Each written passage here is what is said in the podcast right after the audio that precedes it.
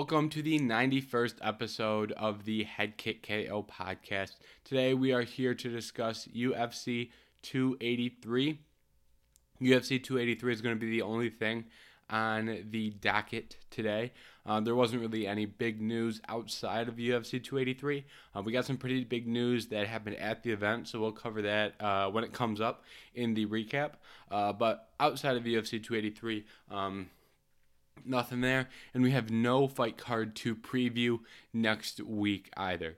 So um, right now, we're rocking with just uh, UFC 283, and um, hopefully we can uh, make this quick and make this good. But to do that, we'll get right in with the main event, and that was Jamal Hill defeating Glover Teixeira by unanimous decision with um, three scorecards that read 50 44. So, this was a, a pretty good title fight and a pretty good fight from Jamal Hill. First of all, um, I was really surprised by the pace that he was able to put on Glover Teixeira. And obviously, Glover Teixeira did not get tired.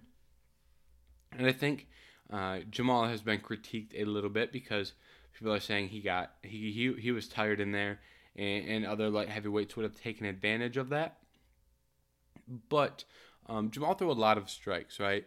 Um, when you're beating up on opponents, you get tired. And it wasn't a one sided beating up, right? Glover Teixeira landed some shots. Glover Teixeira got in some good positions on the ground. So it wasn't um, overly one sided, but at the end of the day, it was 50 44 on the scorecard. So that is a one sided fight. And when in you when you get into a one-sided fight, it is hard to keep up a pace for five rounds. That's not an easy thing to do, especially at light heavyweight. So I'm not going to sit here and critique the cardio like some people are. I think the cardio looked pretty good. Um, in comparison, Anthony Smith had two solid rounds against Glover Teixeira, and he tired and, and ended up getting finished in that fight. So when you're looking at someone like Jamal Hill, who also had some very good early rounds. He didn't tire in those later rounds. So that is something that um, I think is impressive in its own right. And then Jamal showed off the power and technical boxing that he has. Um, and it's interesting with Jamal because sometimes he's super te- technical and sometimes he will get crazy and throw some wild strikes. And I think that's what makes him, I think it adds a level of unpredictability to his game that is quite impressive that I do like. Um, I like how he, he he makes the head kick in a little bit more than he usually does, and that was paying off a lot. He rocked Glover a couple times with some big, big head kicks. I'm always a fan of head kicks here. Obviously, um, it's not called the Head Kick KO podcast for nothing. So I think this was a very good fight from Jamal Hill, and I think he showed a lot of skills that I am very fond of. Um, on the ground, I think this was interesting because I think you can give a lot of credit to Jamal Hill for the things he did in defending takedowns. There were a couple times where I was worried that Glover was going to be able to take advantage of some of those positions on the ground uh, when he had Mount in the fifth round, and it was either the first or second round. He landed a nice takedown and had some ground control. I believe the second round um, but my memory may be off. Um, and I, I don't know how I'm gonna look at that, right? In terms of in terms of what he did in that fight, I was very impressed with how he managed the groundwork. But I don't know how I'm going to project that to fights against guys like Magomed Ankalaev. I think that is a hard call, right? Because I think Glover Teixeira is one of the best grapplers in the sport but I do not think his grappling looked as good as it had in previous fights. So I don't know whether that is Glover's grappling slipping a little or if that is Jamal Hill being what he did um, would classify him as one of the best defensive grapplers in the sport if he was able to go out and um, grapple that type of performance if Glover Teixeira's grappling was still at 100%. So I think that is a reasonable question, and I'm not sure that I have the answer. Um, at a minimum, his stock did go up in the defensive grappling department. I think he showed better skills than a lot of people expected. Um, anything else here with Jamal Hill? I guess the last thing I was at, would add for Jamal's performance is just that when you look at the shots that he landed to the face of Glover Teixeira, obviously those cuts uh, uh, speak for the damage uh, that he is capable of, of pouring out. Now, um, in terms of adding anything else to this, um, I don't really have much else. I guess we'll go into the post fight, what happened. Um, obviously, Jamal gets about very emotional. Um, that was a very cool moment to see, and Glover Teixeira retires right after. And this first, we'll talk about Glover Teixeira. Actually, so Glover Teixeira, obviously great career. Um, I'm not gonna go too in depth, right? You watch Glover Teixeira fight. I watched Glover Teixeira fight. The commentary booth watched Glover Teixeira fight and, and gave some good analysis um, after the fact as to what he means in MMA. And every single place you go to consume MMA media will really pour on the love for Glover um, Teixeira, and that is all warranted. But um, I don't really know what I what I have to add to any of those discussions that you haven't already heard. I agree with everything that everyone else is saying. Where Glover Teixeira, one of the toughest guys in the sport, one of the hardest working guys in the sport, one of the most durable guys in the sport, one of the most determined guys in the sport, right? He didn't just stumble onto a belt at 42 years old, he had to work to get there. I, I really can't respect Glover Teixeira enough, and not to mention, right, his path to the UFC um, that long while ago was not an easy one. Glover Teixeira had to really work to get to the UFC because if you're unaware, he couldn't get into the UFC because he had visa issues getting into the country, so he could not fight for the UFC. So that took a good chunk out of his what would have been um, years on his MMA career.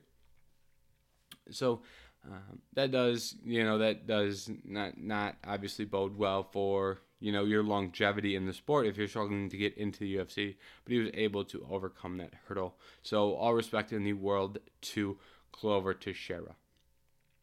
Now, um, I, I do have a very big complaint here because it did suck to see Glover Teixeira retire in front of nearly nobody.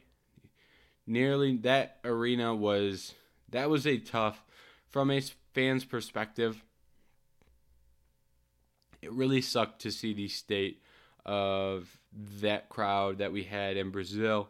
Um, it wasn't sold out, right? You could see empty seats on the not even in the nosebleeds, but um, in the lower bowl, exactly what you were seeing on TV. You could see those empty seats, and then that place emptied out. Um, I don't know if it was during the fight. I, I did not. I was not really paying attention to the crowd during that fight. To be honest, I was very tuned into the fight itself. So I don't really know when everyone decided they were going to pile out. I just realized in the post fight, I was like, oh, when they were doing the interviews, I was like, there's nobody in there. Absolutely nobody. So I assume it was after the fight. Um, but Jamal Hill gave his post fight um, press conference, his, his speech in, in front of nobody. Glover Teixeira retired in front of nobody, which is a real shame because that's a special moment for him to retire in his home country of Brazil. And for the Brazilian fans not to be there to witness that um, is is very sad. Because um, if you look at Shogun's retirement, Shogun had a very special moment in front of the Brazilian crowd, and Glover Teixeira did not get that. Not because he didn't deserve that, but it was because there was no one there to give him that um, award or, or praise. Not to mention, drinks were thrown at Brandon Moreno, and he did not deserve that either. And Glover Teixeira, um, very, very solid gesture and very kind at the post fight press conference, told the Bra- Brazilian crowd, hey, do not throw anything um, at, at Jamal. This guy's a champion. This guy's a great fighter. I'm gonna walk out with him to make sure that doesn't happen. Uh, that's a very special moment where, you know, that's Glover. That's Glover to share his last time walking out of that cage, and he's willing to share it with Jamal um, to make sure he uh, was able to get out of there safely. So that was uh, very special, and I, and I think that speaks highly to who Glover Teixeira is as a person, as a person um, in his retirement in his last fight to uh, uh, speak on that and give that opinion.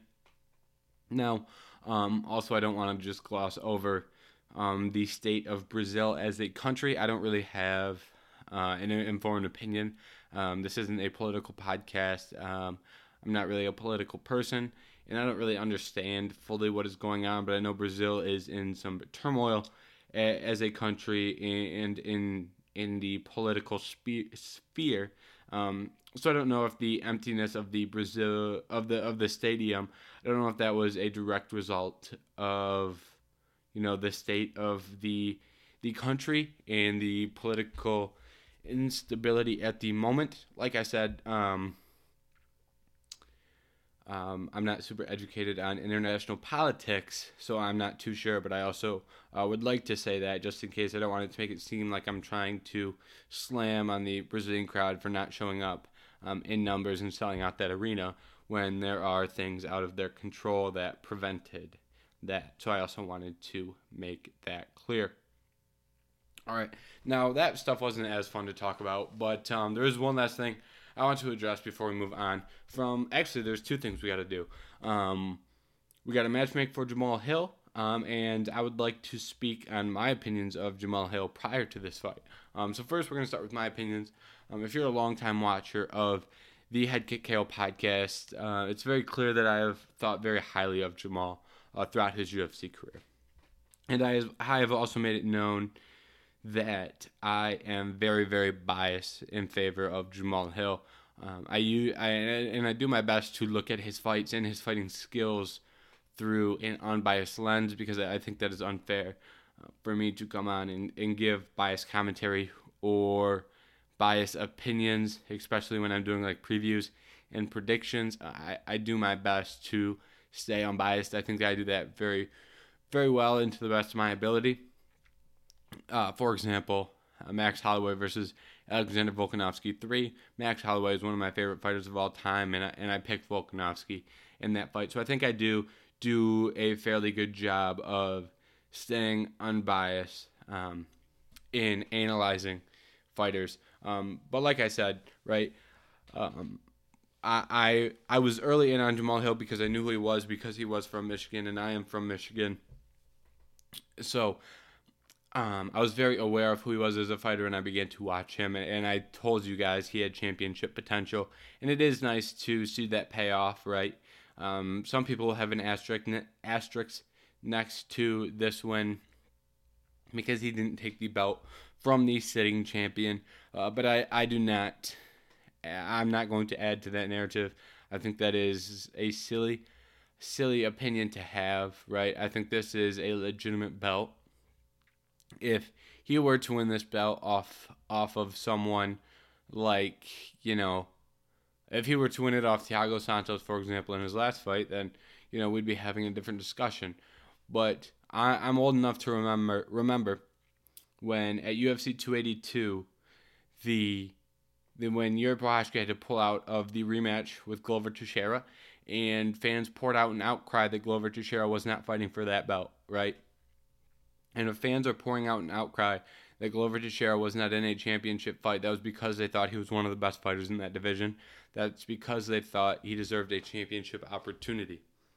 And now, um, if Glover Teixeira is that championship level fighter that so many people campaigned for, then you have to give credit to Jamal Hill for going out there and defeating him. You can't have it both ways. You can't say in December that Glover Teixeira is, you know, one of the best light heavyweights in the world and should be fighting for the belt. And then when he loses his fight for the title, you claim that, you know, he wasn't a championship level fighter anymore. So Jamal Hill's win doesn't uh, count, right?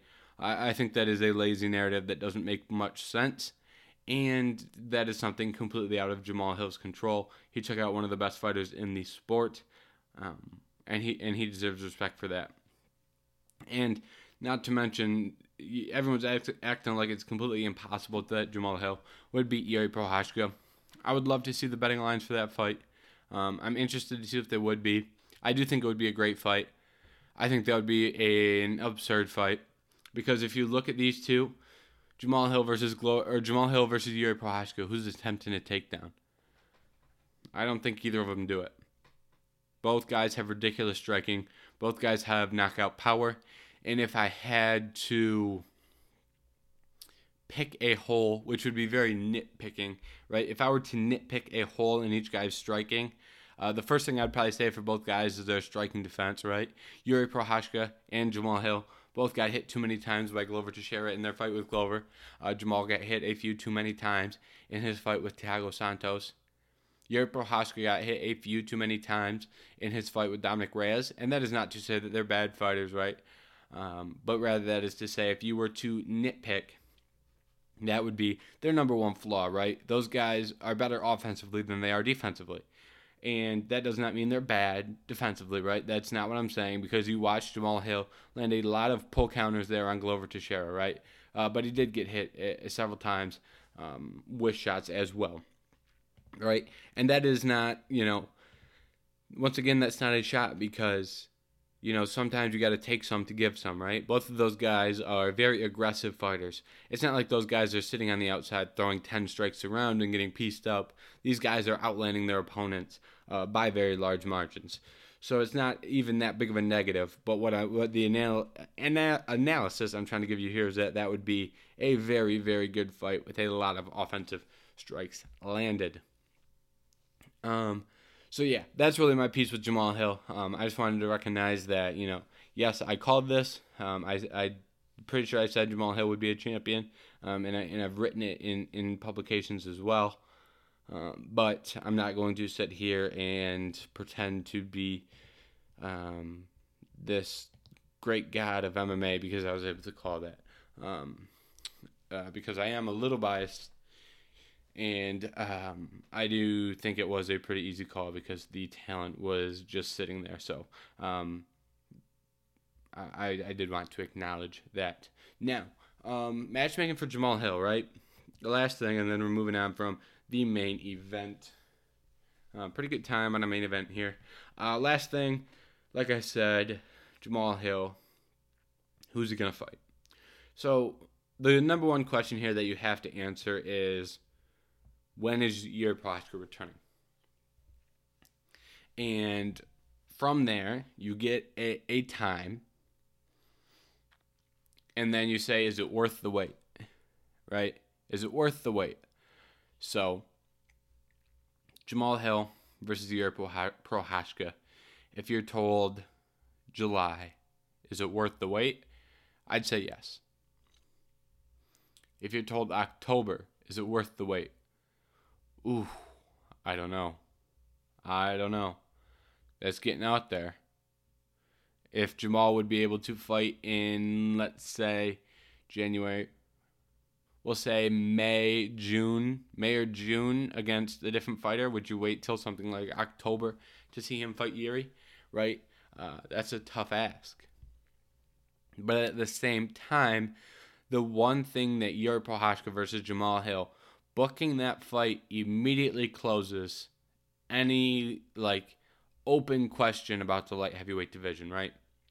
Because even now, like I said, I think it's unfair to criticize Jamal Hill's current status as the champion, but it is also important to acknowledge that you know Yuri Prochazka did not lose that belt, and he does deserve a, a title fight, and he is if Jamal Hill is the best light heavyweight on the planet, Yuri Prochazka would be the second.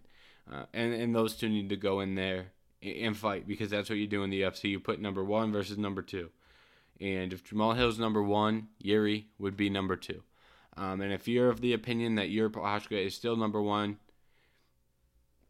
Jamal Hill is the guy with the belt. So then Yuri Prochazka, the best fighter in the world, would need to go fight Jamal Hill. So no matter how you view Yuri Prochazka or Jamal Hill or their time or status as champion, that fight would close any questions. Uh, in, in, theory, obviously, as long as you don't get a draw or an eye poke or a no contest or something like that. But in theory, uh, that fight closes the strange strangeness that we've had on the light heavyweight division over the last two months, and I and I always view that as a positive. Um, for example, the featherweight division under Alexander Volkanovski has been very good while he's been the champion. Obviously, um, he's going out to 155, well deserved, but that's a good example of a of a division that has had a solid champion, and that division feels a lot better as a whole. Aljamain Sterling, after he beat, beat Petr Yan not by a legal knee, um, that division felt a lot more whole, right? Made a lot more sense, um, for example. Um, so I think that's what we need to do with the light heavyweight division and, and just get rid uh, of any questions that can be had. Um, if that like okay, so if that can't happen, if we need to do someone else, we're looking at Magomed Ankalaev, Jan Blachowicz, Alexander Rakic, Anthony Smith, Nikita Krylov, Volkan Oezdemir, Ryan Spann, Johnny Walker. Um, obviously, not all those guys are in title contention. I don't know how far. I when I when I said Anthony Smith, I was like, oh crap! Now I gotta throw other guys in here because Anthony Smith isn't getting a title shot. But um, the real discussion centers around Magomed Ankalaev and Jan Blachowicz, with Alexander Rakic being your outside guy. But I do think Alexander Rakic definitely needs one more win. I don't think that is um, a bad call at all. Um, and we don't need to match but match make the whole division right now. Um, but right now for Jamal Hill, uh, Magomed Ankalaev or Jan Blachowicz, who who do you think's better? Um, you they literally had a draw. You can do a coin flip. You can go. The UFC can do anything they want. They can say, "Well, we want Jamal to fight on this date, so we'll figure out who can make it. We'll give someone number one priority, and if that person can't make it, we'll call the other person." Or they could say, "We think Jan Blachowicz is the more would be the more entertaining fight with Jamal Hill, so we're gonna go that direction. Or they could say we think Magomed Ankalaev is better than Jamal Hill, so we'll go that direction. Or, or, or excuse me, better than Jan Blachowicz, so we'll go that direction. It really just depends the direction the UFC wants to go. I anticipate, based on the fact that the UFC wanted to do uh, Magomed versus Glover Teixeira for the belt uh, at UFC 283. I think that goes to show that it will be Magomed that will get the first shot over Jamal Hill. So, or I keep saying Jamal Hill over Jan Blachowicz to fight Jamal Hill. So uh, that is what I would expect for that. And I think the looming right thought that you've probably wondering why why I haven't brought this up is Alex Pereira. Um, Alex Pereira, you know, the the storyline for Alex Pereira versus Jamal Hill is sitting right there, sitting right there. All the UFC has had, all they got to do is go grab it. It's sitting right there. It's Alex Pereira, middleweight champion, going up to become a double champ to avenge the loss that his friend and training partner Jamal Hill or Glover Teixeira suffered against Jamal Hill. He's going to avenge that. They've already run the promo packages. It's already been all over ESPN MMA. It's already been all over SportsCenter. You've seen it everywhere. they they've already thrown it out there. They've put the teaser on the platter. You know, they've thrown, they, they've baited the hook. They've thrown it out, and they're seeing how many bites they get. If they get a lot of nibbles on that line, they're gonna they're gonna make that fight. Um, and I think that's, I think that is I don't think that is the way that this should go down. Because I think, first of all, you need to give Israel Adesanya a rematch. I, I think that just based off of what he what Israel Adesanya has done in the UFC, he deserves that opportunity to go get a rematch. First and foremost. So it's not like he doesn't have a fight at 185 pounds. The fight is there. There's a fight to make right? Also, I think going up a division should not be like a a just thing that we throw out in the air like that. I think going up a division to become a two-time double champion or a two-time champion and a double champion, I think that should be an elite group of fighters. I think you should need to do special things in your own weight class before you go and try and get that double champ status. And right now, you have people saying, like I said earlier, that I, I said it would be unfair to criticize Jamal Hill for how we won this belt and the fact that, you know, regardless of if that is an regardless of if this is an accurate narrative or not, there's going to be people running with a narrative that Yuri Prochazka is the number one light heavyweight in the world. That, that's going to be the narrative that you get, regardless of, of anything else. That's going to be a narrative and a common thought, whether it's right or wrong. However, that really throws a wrench in your Pereira versus Jamal Hill plan because going up to win win the double champ status and do it against a guy that people view as not the best fighter in that division, it, it, it puts an asterisk next to it. So I think it would be smarter for Pereira to go up later, right? He doesn't have to do it now. The fight against Izzy is there. And if he wins, he goes up. If he loses, he goes up. If he loses it and goes up, that makes even more sense because that means this time at 185 is done and he moves up. Um, so, like I said, I, I do think that uh, I, I do think the UFC needs to wait on that, and I have spoken similar thoughts before. Right, this isn't the first time where I'm saying a guy needs to pick up more wins before it, someone challenges for that double champ status. Uh, I had the same critique when Israel Adesanya fought Jan Blachowicz. I said, uh, I don't remember what the layout of that division was at the time of that fight. I know for the light heavyweight division, Jan Blachowicz had just fought, um, had just won the belt, and that was his first title defense. Was his fight against Israel Adesanya. And let me pull up Izzy's record so I can get the right timeline here. Um, why is this? Why is this not pulling up? Nice. Um, great.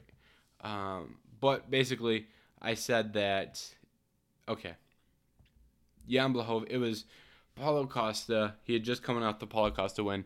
I don't remember who I said he should fight. I don't know if he, if I said he should fight Vettori or if I said he should fight Whittaker again. It was one of those two thoughts, but I said he should do that and cement his spot in in the sport um, as a legend in the sport. And then once he does that, then you move up to 105. At the same time, Jan Blachowicz defends the belt, and you get yourself a um, a more legitimized champ. You let Jan Blachowicz grow his star power, and you build that into a super fight, right? you can't just walk into a super fight. You you don't just you know it's okay to build a layer onto that. And I, I think that would be if Alex Pereira moves up to 205 pounds to be the next challenger in that weight class, it would seem like a rush super fight that they're just throwing together uh, to try and make a, a big pay per view. So I don't agree with that. And in addition, I think that once Pereira goes up to 205, he's not going back down to 185 that seems so uh, incredibly unlikely to me that he would experience a life of not cutting weight. Um, probably naturally add a little bit of weight and then go back down to 185 pounds to take on Israel Adesanya for the second time. So you're basically saying, you know, we're doing this, we're giving Pereira this opportunity to become a double champ at the expense of that fight with Israel Adesanya. Uh, part two, um, uh, I'm I'm out on that. Now, uh, moving on, Brandon Moreno versus Deiveson Figueiredo. Uh, this was another really good fight. Uh, I was surprised by how dominant Brandon Moreno was. I, I did pick him to win this fight, but I, I, did think it would be much, much closer.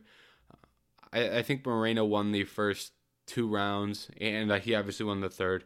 Uh, but the scorecards gave it gave the second round to Figueiredo. I, I disagreed with that. I had Moreno up 3-0 on my scorecard after that third round. But the things we saw from Moreno were very good, right? He was very accurate with his hands. He was landing the 1 2, doing a lot of damage with that 1 2. He was able to get some good work on the ground, controlled position on top. Figueiredo did a really good job with his guillotine, almost landed that two times. One time was a lot closer than the other to landing. Nonetheless, two serious submission attempts. Uh, and credit to Moreno for fighting out of those because that is a lethal lethal guillotine. And the work that Brandon Moreno was doing with his hands, I thought was very, very impressive. He looked way quicker, right? That's the that's the common thought here, right? If you if Moreno's looking quicker than Figueiredo and getting in and out and avoiding some of the big shots, he's going to find success, and that is what he did here. Eventually, he does land, uh, catches the kick, lands a lead hook, and lands that perfectly. Puffs up the eye of Deiveson Figueiredo. I imagine uh, if the medicals for that for that fight ever get released, uh, um, Figueiredo probably has a broken orbital, and then right. What what do you hear? Uh, you see Deiveson Figueiredo uh, contest the eye poke, right? I I I I'm out on that narrative as well. Um, this podcast is we I've spent a lot of time discussing narratives, um, and a lot of these narratives are wrong or false, right? This eye poke, uh, there is no eye poke. There is none. You see it it's a post off the head, right? A lot of people, you know, posting off the head is a you do that for a reason. You do that to create separation. In that scenario, why would Brandon Moreno post on the head, right? Well, it's because he just entered in to land a hook. So you post on that head to prevent the takedown. If you can post that head, then Deiveson Figueiredo cannot level change, get to that body lock, and land a takedown. So that posting on the head, he doesn't just do it for no reason. He posts on the head um, as a defensive measure, and it is a po. It is a post, right? Fingers up, right? Fingers weren't extended out. Fingers were up, and the palm lands on the eye of Figueiredo. The palm, right, is over the eye. That's legal. And not only was the palm over the eye, which is legal, but it was the opposite eye from the injured eye, right? So he hits him in the right eye and then posts over his left eye. Legal, right? Um, the left eye had no damage. There was no eye poke. Everything he did was legal. He landed a punch that broke the orbital, um, and then proceeded to land ground and pound on the same orbital when it got to the ground. So it's a very clean finish from Brandon Moreno. So I just want to, I, I know I didn't, it's not really fun to discuss all these controversies in, disagreements, but uh, I think the narrative that, you know, there was an eye poke is wrong because the fingers were up. He posted, and it wasn't even the eye that got injured. Uh, so I'm disagreeing with that narrative completely.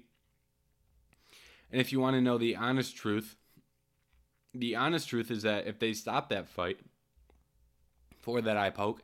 They look at the replay, they go, oh, there was no eye poke. And then they bring the doctor in because the eye's puffed up and the fight is stopped. So they go, no eye poke, we're good to keep fighting. And then Marc Goddard says, it wasn't Goddard. Who was it? I don't remember who the ref was. But then the ref says, all right, we're gonna bring in we're gonna bring in the doctor since his eyes puffed up. And then the doctor just fights to stop stops the fight two and a half minutes earlier, and Moreno gets out of there with the win. Um, so that's what happened. Anyways, these two guys, right? I really like the future of each of these guys for different reasons. But obviously, Moreno was the one who was able to get the best of the trilogy or the quadrilogy, winning two of the four fights, uh, with one of them being a draw. Moreno was also the one to get two finishes in those fights. Now, the future's pretty cut and dry for Moreno right? Moreno's the champion at 125. He's going to defend that belt as many times as he can. And the first fight on the docket is going to be Alexandre Pantoja. Doesn't really any question. You know, he's already got the win over Kai Kara-France. You know, you're not giving it to Royval, Nicolau, Perez. Right? Um, and the three guys that we have constantly seen Moreno, I think Moreno mentioned him in every single interview that he did when talking about the future after this fight. The names have been Pantoja, Nicolau, and uh, Manel Kape. I think that is pretty accurate. I would throw Amir Albazi in there as well. Um, but those are some fights that I think are very good fights. Obviously, if Kai Kara-France goes on a run and takes out two of those guys, he's right back in the title contention and he'd be working his way at a rematch. Same with Brandon Royval. If Royval can beat two of those guys, he can get himself a rematch. But um, most importantly, the next fight that we will see Brandon Moreno win will be against Alexandre Pantoja. Now, for Deiveson Figueiredo, we're going to get wild here, right? He's going up to 135, and I think it is the right move. I don't think there is much argument to be had here This is pretty cut and dry, straightforward. You know, he simply put, he was cutting too much weight to get to 125. He was cutting too much weight. And this is the good move. The only problem we run into here is if Cejudo gets that 135 pound belt, those two are not going to fight.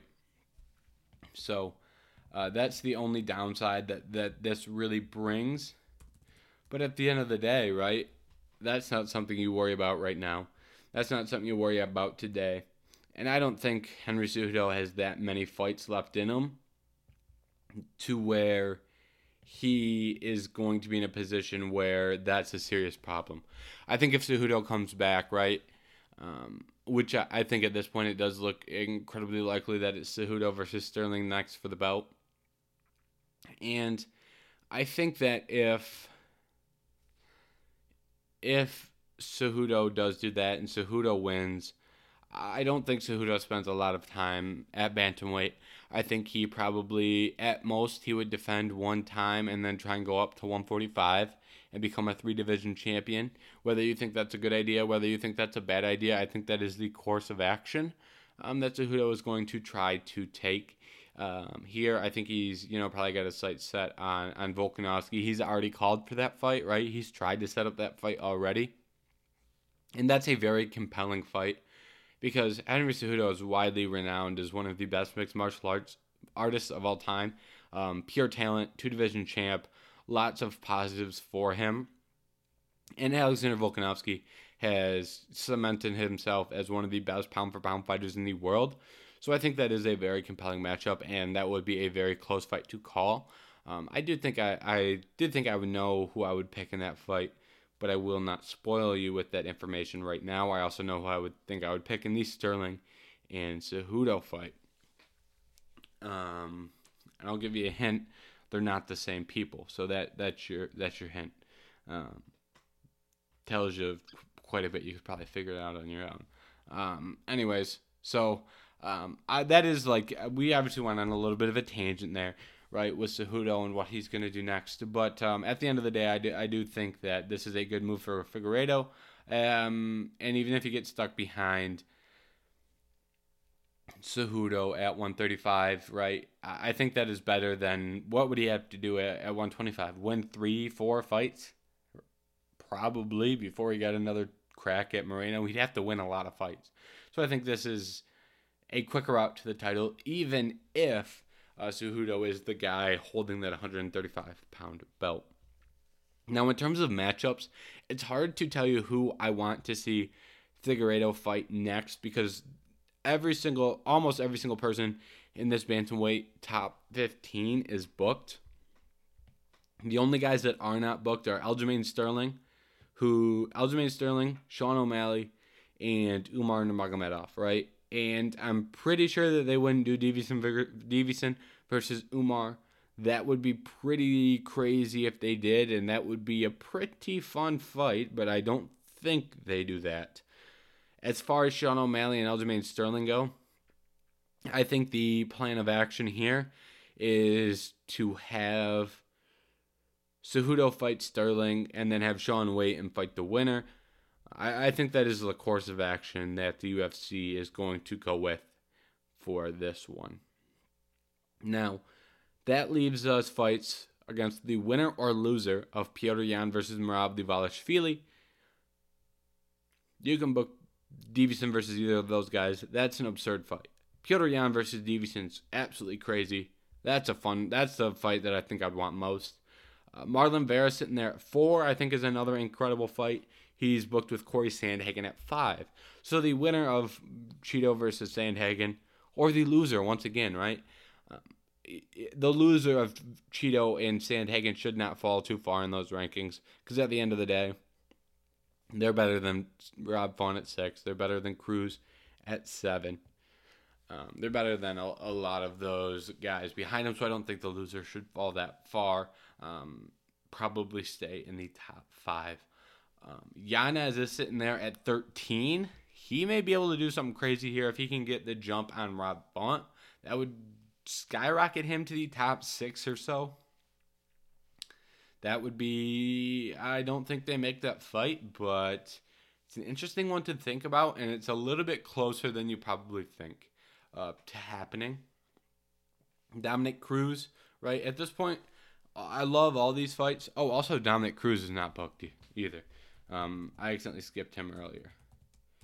So, my apologies. If you if I got you thinking Dominic Cruz had a fight booked, that's my apologies. I, I did skip him. Um, does Dominic Cruz actually fight again? Is an interesting question to ask, and I don't know the answer. Anyways, um, we can keep we can keep doing this all day, but all these fights are great, right? If they want to retire Dominic Cruz, they give him Figueiredo. Song Yadong versus Figueiredo, great fight. If they want to retire Pedro Munhoz, they give him Figueiredo. Uh, Ricky Simón, Umar Nurmagomedov, Chris Gutierrez, Said Nurmagomedov, Jack Shore is moving to 145, I'm pretty sure. Right? Even the guys at the bottom of the division, they're not nearly as appealing, obviously. But those are still, you know, interesting, interesting things in my opinion. That's that goes to show how stacked that 135 pound division is. Uh, and we've talked a lot. We've talked a lot, so we need to pick up the pace here. Uh, Gilbert Burns versus Neil Magny. Magny stuttered on both of their names. Let's go. Uh, Gilbert Burns versus Neil Magny. Submission first round. I was surprised that he was able to get it as easily as he did. I thought Neil Magny was going to tough tough this one out for a little bit longer, but uh, credit to Gilbert Burns for going out there and getting a solid solid win. You cannot ask for much more. Uh, for Gilbert Burns, I think he is on point with his analysis of what he needs to do next. He should be getting a big name, a big time opponent. I think Colby Covington makes the most sense. I'm down for that fight. I think Khamzat Chimaev is jumping up to 185. I do not think he fights again at 170. Um, so I'm not even too worried about that. Um, so I think Gilbert versus Colby in that scenario with Chimaev moving up to 185, I think that makes the most sense. Um, with all due respect to Belal Muhammad, um, I, I, think that is the fight we need to see. If something happens and they do Chimaev versus Colby, um, or if Colby says I don't want that fight, I'm not. I won't fight Gilbert. Then in that scenario, I think we need to do Gilbert versus Belal. I think that is a good fight, four versus five, and if Chimaev's gone, it's three versus four. Um, no matter who you put higher or lower. Um, so that's a good fight to determine a next title contender, especially if Leon Edwards is able to get the jump on Kamaru Usman. If Edwards beats Usman again, and Chimaev is at 185, someone's real close to a title shot. Whether it's Colby, whether it's Belal, whether it's Gilbert, somebody's closer to a title shot than you think. Stephen Wonderboy Thompson sitting there at six. It sounds crazy. I know it sounds crazy. But he would move up to number five if Chimaev removes himself from the rankings. I'm just saying, we're looking at some crazy possibilities if that string of events occurs, right? That's pure madness, right? That's like if you wanted the maddest scenario I could think of, that's what I would tell you. I'd tell you Chimaev goes to 185, Leon beats Usman, and the 170 pound division burns to the ground. Uh, and we, you also have Shavkat Rakhmonov and Jeff Neal sitting there who are also fighting, and they would have a lot to say about the future of that division. And if everything else fails, Gilbert Burns versus Jorge Masvidal, but I have a silly suspicion Jorge Masvidal does not take that fight because Jorge Masvidal is going to sit on the sideline and wait to see if Leon Edwards loses to uh, Kamaru Usman. Because if Leon Edwards loses to Kamaru Usman, Jorge is going to pop out of the woodworks and go, "Hey, Leon, you want to fight? Now that you're number, he'll probably be number one. He'll probably only slide down one slot. He'll say, "Hey, Leon, you're number one in the rankings. I'm number eleven, but hey, remember we had beef? Remember I hit you that one time? I gave you the three piece in a soda." I know you're at a lot better spot in your career. I know you were you you were the UFC champion, uh, you know. But at the end of the day, we've got this beef, so you know that's exactly how that would go. And Leon would say, "Yeah, I want to absolutely, you know, I I can't say it once again because this is a non-explicit podcast." But Leon would say, "Yes, I would like to fight you so I can beat you up." Right, so there's a lot of ways this 170 pound division can get wild and unorthodox, needless to say. Uh, Neil Magny, unfortunately, I think this is going to be the last time that Neil Magny gets that big of an opportunity. This was a big, big shot for him, right? Uh, let's see how old Neil is here. But at the end of the day, Neil Magny has had a great UFC career, but he just got an opportunity against the fifth ranked guy in the world. And he didn't win. Um, and I'm not sure how many times you keep giving. Neil Magny's only 35, so he's got some time left, I guess. But how much more? How many more big opportunities can you give Neil Magny, right? Um, he, I guess he's got a win over Jeff Neal in 2021. That's pretty good now, huh? Man, but it's just tough because like no one in the no one in the welterweight division fights, right? If you're asking who's the most like who's the most game guy who's gonna give someone like Neil Magny a shot, it's Gilbert Burns, and he just lost that shot.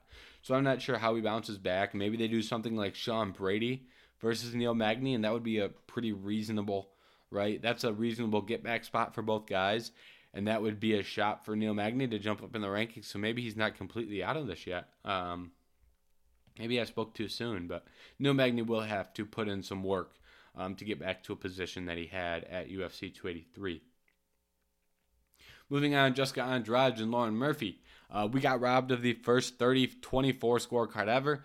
It's an absolute shame that we didn't get three scorecards that read 30 24 on all three of them. It's absolutely ridiculous. There's no way you can score this fight other than 30 24, 30 24, 30 24. Um, absolutely absurd. Uh, it made me the most upset all night. Uh, I was not happy when they read off those scorecards because they were utterly terrible. I just wanted to see a 30 24, right? I can't remember the last time I've seen one. I don't think I've ever seen one. If you've ever seen one, let me know because I can't think of one. But I just wanted to see some 30 24s on the scorecard. I thought it would be a memorable little moment. But we got robbed by the judges, um, so that's terrible. And at the end of the day, Lauren Murphy's corner should have thrown in the towel. Uh, should have called it at the end of round two. Shouldn't have sent her out there in round three. Uh, you can make an argument you could have thrown in the towel during round two, right? Uh, but round three, I, I really have a hard time defending sending her out there. And in the third round, it doesn't get any better, right? And I don't want to I think the job is on the corner. I don't want to I don't want to like blame the referee because here's the referee's job is to stop the fight when someone is not intelligently defending themselves. But you can intelligently t- defend yourself while you're getting the absolute crap beat out of you. It's possible to get the living crap beat out of you and intelligently defend yourself. That's what happened in Max Holloway versus Calvin Kattar. Max Holloway would land a massive flurry. Herb Dean would go, hey, I need to see something. I'm going to stop this fight. And then Calvin Kattar would throw four punches from the absolute hip. And then Herb would go, all right, he's still in this fight. He's throwing back. He can stay in this fight. We saw something similar in this fight where every time it looked like it was going to get stopped, we would see Jessica sit down on, or excuse me, we'd see Lauren sit down on some punches and throw some shots, right? And her opening up and throwing those shots to show that she was still in the fight, to show that she was, because punching yourself, landing offense is a form of defense, right? If you're punching them, that can prevent them from punching you. So that's a form of defense, in my opinion. Um, but then she would open up to try and land to show I'm defending myself. Then she would get hit more. And then that cycle would kind of repeat. And we had a really bad spot here. So I'm not blaming the ref for not stopping this fight because I don't think there are many moments in that fight where she's not intelligently defending herself to the point where you need to stop the fight. But she is getting the absolute crap beat out of her for no reason in a fight she's not going to win. And it became very evident that she had no chance at winning that fight. And you the absolute latest where that became a realization is the is the end of the second round. You could have made that call before that point, but at the end of the second round, that's when you've got to look. That's when you've got the chance. That's when you've got the chance to throw in the towel, and the corner didn't do it. And I think the corner should have done it. Um, and at the end of the day, uh, we can sit here and blame the corner, but really we should be blaming MMA because not many fighters are willing to throw in the towel, right? This isn't boxing. Throwing in the towel is not as accepted in the culture of MMA as it is in other sports. Um, so I will credit. Um, it was uh, Derek Brunson's corner threw in the cow- in the in the towel against Jared Cannonier. That is something that uh, really really is a good example of the ref was in there to stop that fight. Derek probably took one or two extra shots, but um, the towel, I don't remember. The towel either got hit by the cage or wasn't, you know, kind of fluttered and the ref didn't see it. But that's a good example of, right, we know this fight's over. We'll, we'll stop it. Stop the fight. We don't need to see anymore.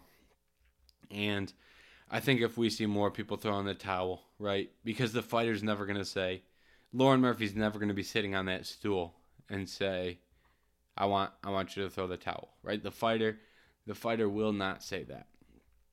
Your job is to keep the fighter um, from hurting themselves, right? You protect you. Fighters are tough because they're fighters. You need to protect the fighter from their own toughness, and that's even what Glover Teixeira said in his post fight that he was too tough for his own good. I'm too tough for my own good, and he's right. He took a lot of extra punches in that fight because he's too tough, right? A lot of guys don't make it out of that fight with Jamahal Hill.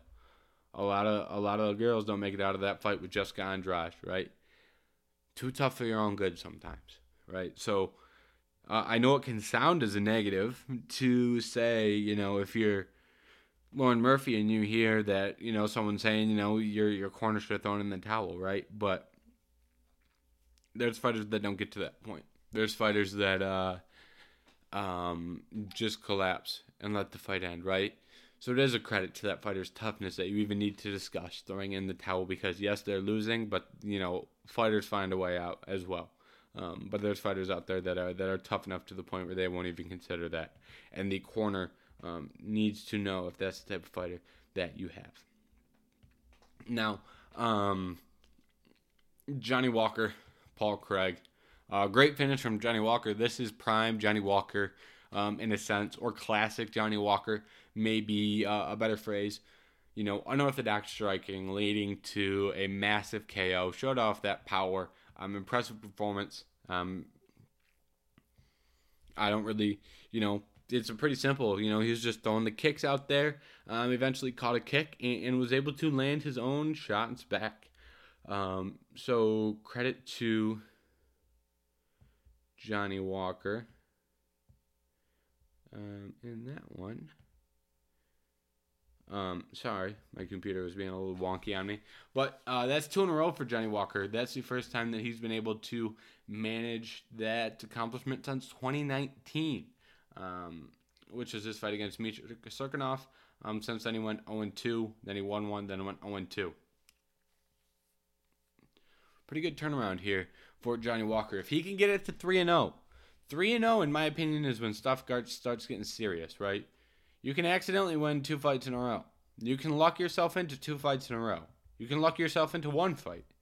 But it's hard to accidentally get lucky and catch guys 3 times in a row. So if he can do it again, we're getting into serious Johnny Walker territory. And I will say this as well. Um, Ryan Spann is is on a similar thing, but he's a little bit further on um, that. I think he's a little bit higher uh, on the high than Johnny Walker. Um, he also didn't get as low a, as Johnny Walker, right? Uh, but Ryan Spann's another guy who has just seemed to find his form at light heavyweight. Johnny Walker and Ryan Spann, both good ages as well. Each each finding their prime right now. So I think the well, people may not be overly optimistic about the top portion of the light heavyweight division. I do I do enjoy seeing fighters like Spann and Walker um, really get rejuvenated and really find some success in that 10 to 15 range of those light heavyweight rankings because t- sometimes uh, that area of the rankings can be a little bit s- sour or unappealing in in every division but it's worse in a division like light heavyweight or heavyweight. Uh, so it is nice to see some of those guys who aren't in the top 10 find success and, and put on some good performances. Um, moving on, like I said, we're going to get quicker um, on these prelims. Ihor Potieria versus Mauricio Shogun Rua. Uh, Potieria was able to land and put Mauricio Shogun Rua out. Were you surprised? I'm not really surprised. Uh, Shogun Rua would do unspeakable things to Ihor Potieria if he was in his prime, obviously. Uh, but, you know, you get too old at one point. Not everyone's Glover Teixeira, and that's okay. Uh, Mauricio Shogun Rua called it at a good time. Ihor Potieria will this may be his only win in the UFC in his career. He is he is in an easy easier weight class at light heavyweight, but um, I'm not seeing a UFC fighter here, so um, and I'm not the biggest fan of Ihor Potieria. I don't think he realized you know what really was going on. I think he's a little bit ignorant to what the what the moment meant to not only Glover Teixeira but a lot of fans of the sport. Uh, felt to me like he was trying to take over Mauricio Shogun Rua's moment, right? You could see him in the camera shot at one point while Mauricio Shogun who was trying to retire. It's like get out of the camera shot, please. So, um, for for Ihor Potieria, right, he loses to a lot of guys at light heavyweight. Um, his next fight should probably be against someone making their debut off Dana White Contender Series. In all honesty, no, I don't really care who it is. Um, sign someone off Contender Series, and uh, they can fight Ihor Potieria. Bruno Ferreira got a really nice win over Gregory Rodrigues. This was a surprising one. Um, that chin of Gregory Rodrigues finally cracked. Bruno Ferreira was the one to do it. Uh, and now Bruno find I, I talked about this a little bit uh, on the preview show, but Bruno Ferreira was you know in over his head, uh, similar with uh, Melquizael Costa and some other guys on this card, but they were put in positions where you know if you go get a win, you're in a good spot, right? Um, getting a win and a KO win in the first round over Gregory Rodrigues will put the fans on notice. That puts the UFC on notice, uh, right? I'm I'm not convinced that Bruno Ferreira is going to be a future champion by any means, but he made a statement, and you know, this is a good example of jumping on the ladder. He was going to have to start at the bottom of the ladder and work his way up. And they said, you can start at the middle of the ladder if you go take out Gregory Rodrigues. He took out Gregory Rodrigues, and now he jumped the line. Uh, Gregory Rodrigues, at the end of the day, um, I, we everyone kind of knew that his chin was not going to hold up one day. You know, everyone kind of it was an unspoken agreement that one day someone's going to get this guy and the chin's going to go. I'm not, I'm not saying his chin's gone, but one day the chin wouldn't be able to absorb the shot. One day he gets knocked out cold and he can't out tough it. That was this fight. Um, we'll have to see it if it happens again. It could happen again. The chin may be gone forever. The chin may not be gone forever. Gregory Rodrigues may even look to work in his jiu-jitsu. I'm interested to see how Gregory Rodrigues bounces back from this. I'm not ready to count him out, uh, but I am concerned. I am very concerned about what we see now after your biggest trait was your toughness and your chin, and the chin just got cracked. So what now? Uh, Thiago Moises went out there, got a submission win over Melquizael Costa. And um, I was impressed by Costa, right? It didn't go well for him in that second round, but I thought he held his own for a while in that first round. And Thiago Moises even gave him a compliment after the fact of like, hey, you know, I, I was surprised by this guy. I, I thought I should have got him out of here earlier. And I think that speaks to him as a as as a fighter that, you know, he stuck in there late in that second round and and did some good things, right? He wasn't like I was never like, oh my God, Costa's gonna win this fight, but I was like, hold on a second, he's got something going here, and Moises is another guy where if you jump on, if you get to jump on Moises in your UFC debut, you know that's that's impressive, and you're you're going to be going places, and you're going to be starting closer to the middle of that division in comparison to the outside. For Moises, I think the fight is still Guram Kutateladze. Um, just rebook that fight, um, assuming that Kutateladze is not you know, overly injured and, and is going to be out for a while. Gabriel Bonfim, tremendous, tremendous uh, guillotine choke. Uh, if you're unaware, uh, uh I did place a bet on Munir Lazzez, and that one didn't feel so good, but we did end the day in the green, not by much, couple of cents, you know, basically broke even. Um, so it didn't hurt us too bad in the long run, but uh, great performance here great performance. Uh, he he was able to capitalize. He was aggressive. Came out early with the hands. Did some good did some good things on the feet. Got got Lazzez to try to work in some grappling, and he got a sick mounted guillotine. Bonfim is pretty legit, right? Both these Bonfim brothers are good. Um, I'm I'm in on both of them. You're not going to hear me say a bad thing about either of these guys for a while. Um, I'm impressed with what we saw. And who is Bonfim to fight next? I think we see him get someone in the likes of. Oh. Gabe Green, Carlston Harris, someone like that, you know. That would make sense if if those guys are both guys who just fought against top contenders.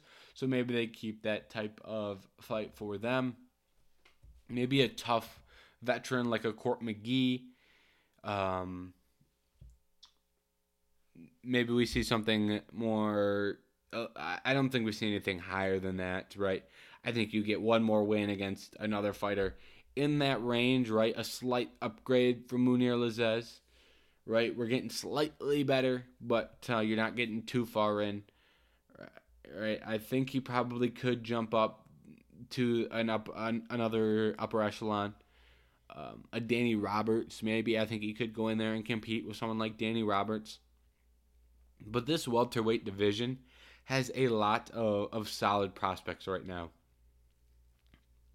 And I think before you push Bonfim, you're going to get someone like. Actually, a good fight for Bonfim would be Warley Alvarez. Um, Warlley Alvarez. Um, but before you get a run on someone like uh, Bonfim at 170, we're going to need to see what Jack Della, De- Jack Della Maddalena can do. How high is Michael Morales going to go? What is Ian Garry doing? Right, we have a lot of, and even in the rankings, we have Shavkat Rakhmonov. Um, we have a lot of young guys in those rankings as well. Sean Brady, those guys are a lot more established in their careers. They've done some better work, right? They've been in the UFC for a while longer. Um, so, so I do think you know we're gonna see Bonfim get staggered right behind those guys uh, in terms of trajectory in their career. But I, I do think that um, that is someone we need to watch, and I think that is very high praise um, comparing Bonfim. I think he's entered that caliber of prospect. At least I'm not ready to say he's better than any of those guys, but I, I do think he could be um, better than a lot of those guys. Guys like Ian Garry, I, I think he could uh, outperform them in the UFC. Uh, I'm not sold on that though yet. I would like to see something more than one fight before I plant my fat flag on a before I print, plant my flag on a prospect and, and consider them a, a, high quality fighter. Um, we may have to make an edit there, or maybe I'll, I'll leave it in. Oh boy, we're digging a deeper hole. Uh, continuing, Jailton Almeida, Shamil Abdurakhimov. Jailton Almeida just went out there, picks him up, drops him, and that was the end of that. Um, well, it really wasn't. Picks him up, drops him, controls him on the ground. Good wrist control, right? I mentioned on the on the preview, good wrist control from Jailton Almeida. He gets you down, he controls you, and he was able to take that to a ground and pound finish. Uh, Jailton Almeida, I think he's staying at 185 or 265. My brain is scrambled, guys. It's late here where I'm recording. I'll, I'll let you in on that secret. Um, Jailton Almeida, right? Okay. Um, who's he fighting next? This episode's gone off the rails. It's too late to be doing this, but we're here. Who does Jailton Almeida fight next? Um, I wouldn't be surprised if they give him the winner of Marcin Tybura and Blagoy Ivanov, someone like a Chris Daukaus, right? I think we start getting into more established names at light heavyweight. I think we need to jump up in that 8 to 12 range. But if they wanted to go higher than that, I think they could. I just don't think you got anyone in the top six top eight that are really going to accept that fight right now. Uh, so I do think you need to get him another fight before that, and then uh, get him in those rankings. Um, and I do think Shamil will be uh, a serious contender for UFC heavyweight champion. I think there are tough matchups in that top five, and it's tough calling prospects at heavyweight because you could be 10 times more technically skilled and get caught by an uppercut or an overhand and go out and then it's like, well, that guy is better, but he did just get knocked out, so um, that is a possibility. Shamil Abdurakhimov is in his 40s and should retire. End of that. Cody Stamann versus Luan Lacerda. I scored this fight for Cody Stamann. I saw some controversy, um, but I do think Cody Stamann did the better work in that first round, which was the close round. So I gave that round to Stamann, and I think Stamann deserved this victory. Although Luan Lacerda did really outperform my expectations. I think he did a lot better work on the feet than I was expecting. Um, I was not expecting the level of body shots he was going to have, and I did not think he would be able to get uh, Cody Stamann down like he did in that final round. So I think we saw some really good moments from Luan Lacerda, and I do think we have something here in the long term. But I do think he lost that fight. Um, and I do think Cody Stamann was a, a little bit ahead in a lot of those scenarios. Um, so I'm cool with the way that fight went down. And Luan Lacerda is 30 years old, so it's not like he's super old, but um, he's at a good time to make a run over four years here. Ishmael Bonfim looked um, also very good, similarly to his brother against Terrance McKinney. Terrance McKinney just really struggled to land that powerful shot, right? Bonfim did a good, really good, did a really good job defensively, managed range, stayed out of uh, trouble, um, and was still able to land powerful counter shots um, despite um, staying safe. So I think that's very, very good work from Bonfim. Also very impressive. Give him Paddy Pimblett, and he does bad things to him. But um, you can say that about a lot of lightweights, so I guess that's not really an accomplishment. Although um, I do think that Ishmael Bonfim is in a very similar position to his brother at 170, where Bonfim will be one of the better prospects um, and is a name to watch in the long run. And the difference being that it's a lot harder to break into that upper echelon of lightweights because you have to go against guys like Jim Miller, Clay, Guida, who I think he beats those guys, but those are tough veterans that are hard to find. Um, guys like JaKarr Close, Jared Gordon, Bobby Green, Drew Dober, Brad Riddell, uh, Guram Kutateladze, Thiago Moises, Joel Alvarez, Diego Ferreira, Gregor Gillespie. These are unranked guys in the UFC lightweight division, and um, so I do think it's going to take Bonfim a little bit longer than his brother to get there based off the state of the lightweight division and how deep it is. Nasrat Haqparast sitting way outside that um, that range of fighter. Matt Frevola, Rafael Alves, right? A lot of talent at 155 in the unranked pool, right? And that's not even getting into what we have in the rankings. So, um, but once again, Bonfim, I think, is very similar to some previous guys that we discussed, where you don't have to start at the bottom of the UFC you made your statement in your UFC entry. You did what you needed to do in fight number one. And instead of fight instead of starting at the bottom and working your way up, you are starting in the middle now. So um, I think that is a, a very good thing for Bonfim. Dalby got the edge on Warley Alvarez. Um, Warlley, I think, should have thrown a little bit more. That fight kind of struggled, you know. Um, neither of these guys are great, but um, they're still hanging around at 170. Josiane Nunes versus Zarah Fairn. Um, good fight and bad fight at the same time. You know exactly what I mean by that. Nunes struggled with the height, uh, which was pretty obvious. Um, I did think she would be able to get in or get on the inside and land a couple knockout or uh, some shots that would be heavy enough to land a knockout or at least really damage Fairn, but she wasn't able to do that. Daniel Marcos uh, in the first fight of the night was the more technical fighter. Uh, did a good job working to the body, finished with body shots. Uh, great game plan against the type of fighter that Oliveira is. Um, so that was a very good performance from Marcos. Ooh, and we really speed ran those last three fights. Um, I hope you enjoyed this episode of the Head Kick KO podcast. Uh, we should be back next week. No fight card next week. So collect some news. Um, and I'll try and find some t- fun topics. We might do some matchmaking. Last time I did a matchmaking episode, I just talked and booked every single unbooked fighter in every single division. It took a decent amount of effort just to figure, make sure I had my T's crossed, T's crossed and my I's dotted, figuring out who was booked against who. Um, but I might um, I might find some like questions and, things that could be interesting to talk about Like, should Khamzat Chimaev move up to 185? Uh, who should get the title shot in this division? Things like that.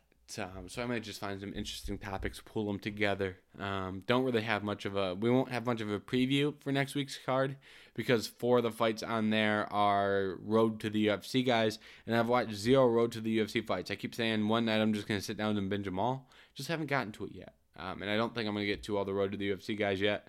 So I'm not really gonna give you a preview type in-depth stuff on that, and that takes four fights right off the card. So I'm not going to go too in-depth on a preview, but I will touch on obviously the main event and the main card in general in total.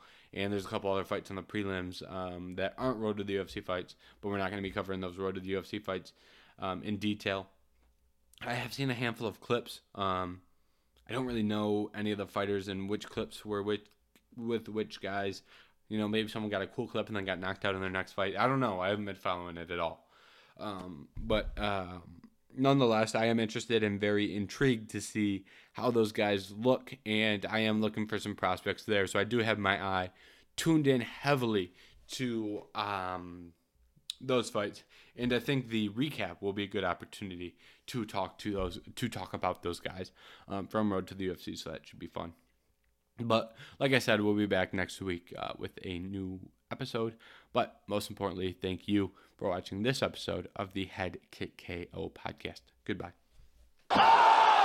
He front kicked him in the face! Kevin Lee with the ultimate! Oh.